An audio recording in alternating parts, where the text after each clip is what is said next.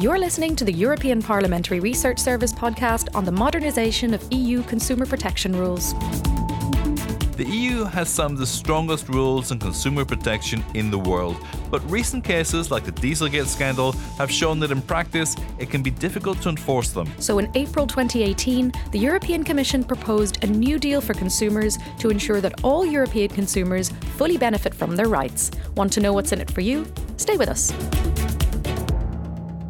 fitness check of EU consumer and marketing law and an evaluation of the Consumers' Rights Directive in May 2017 revealed that while EU consumers benefit from one of the highest levels of protection in the world, some things could be improved, and an update to better adjust to the digital economy was pressing. In 2016, one in five consumers had a problem and wanted to file a complaint, though in the end, a third of them decided not to do so, mainly because they thought the amount they could claim was too insignificant or because they thought it would take too much time. But although the amounts may be small when taken individually, they can be quite significant when taken collectively. You bet.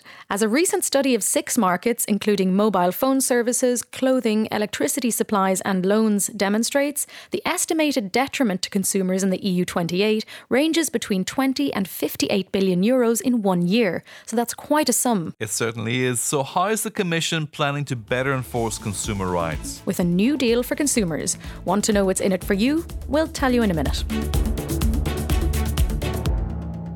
The Commission proposed two directives one on modernisation of EU consumer protection rules, and the second on protection of the collective interest of consumers, which is a subject of its own.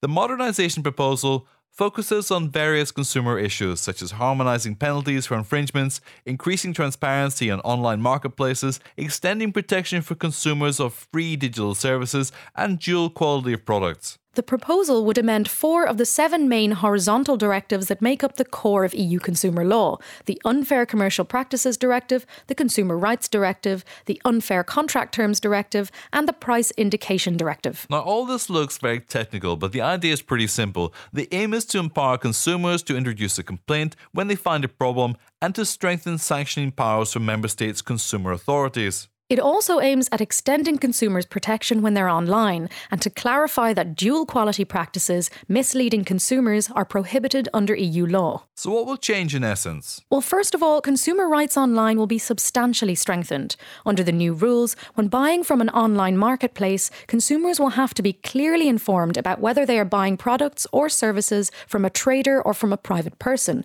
so they know whether they are protected by consumer rights if something goes wrong. Let me give you an example. Imagine you buy a guitar on an online marketplace but arrives with a damaged string. What you didn't know is that you did not buy from a company but from another person, which means you don't have the consumer rights you would benefit from when buying from a professional seller. In particular, you do not have a legal guarantee if the goods are faulty or the right to change your mind within 14 days. Under the new deal for consumers, this probably wouldn't happen to you, as online marketplaces will have to state clearly whether you buy from a professional or a private person and whether you are protected under consumer law or not. Consumer rights would also apply to free digital services for which consumers provide their personal data but do not pay with money, such as social media platforms and email accounts. And should you still encounter a problem or be treated unfairly, you would have more tools to enforce your rights and get compensation than you do now. The new deal will ensure that consumers in all member states have the right to claim individual remedies when they're affected by unfair commercial practices, such as aggressive or misleading marketing. And now we come to the issue of penalties.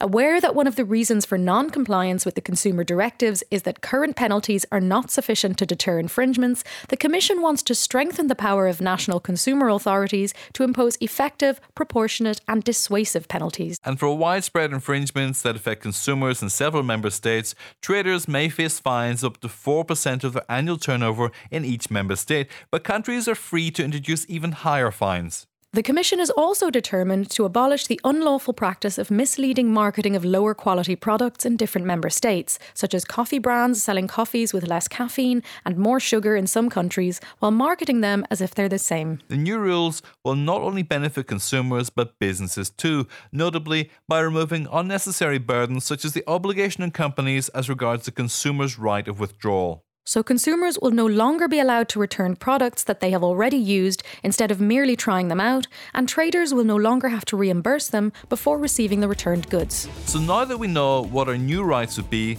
let's see how this has been received by stakeholders. We'll be right back with you. Well, you can imagine who's cheering and who's complaining. While consumer organisations have welcomed the proposal, especially the stronger penalties for infringing companies, business representatives don't think any new legislation is necessary, as EU consumers already enjoy one of the highest protection levels in the world. Traditionally in favour of any measures that would strengthen consumer protection, the European Parliament has insisted on the need to empower consumers to complain when there is reason to, and to increase the power of national authorities to wave the stick in cases of infringements. MEPs also asked the Commission to provide guidance for online marketplaces on their obligations concerning consumer protection, and they've expressed support for having the same rules for paid and free digital services. It's clear that both consumers and businesses may stand to gain from the updated rules, but we'll have to follow the negotiations to see how much from the original proposal remains at the end of the process.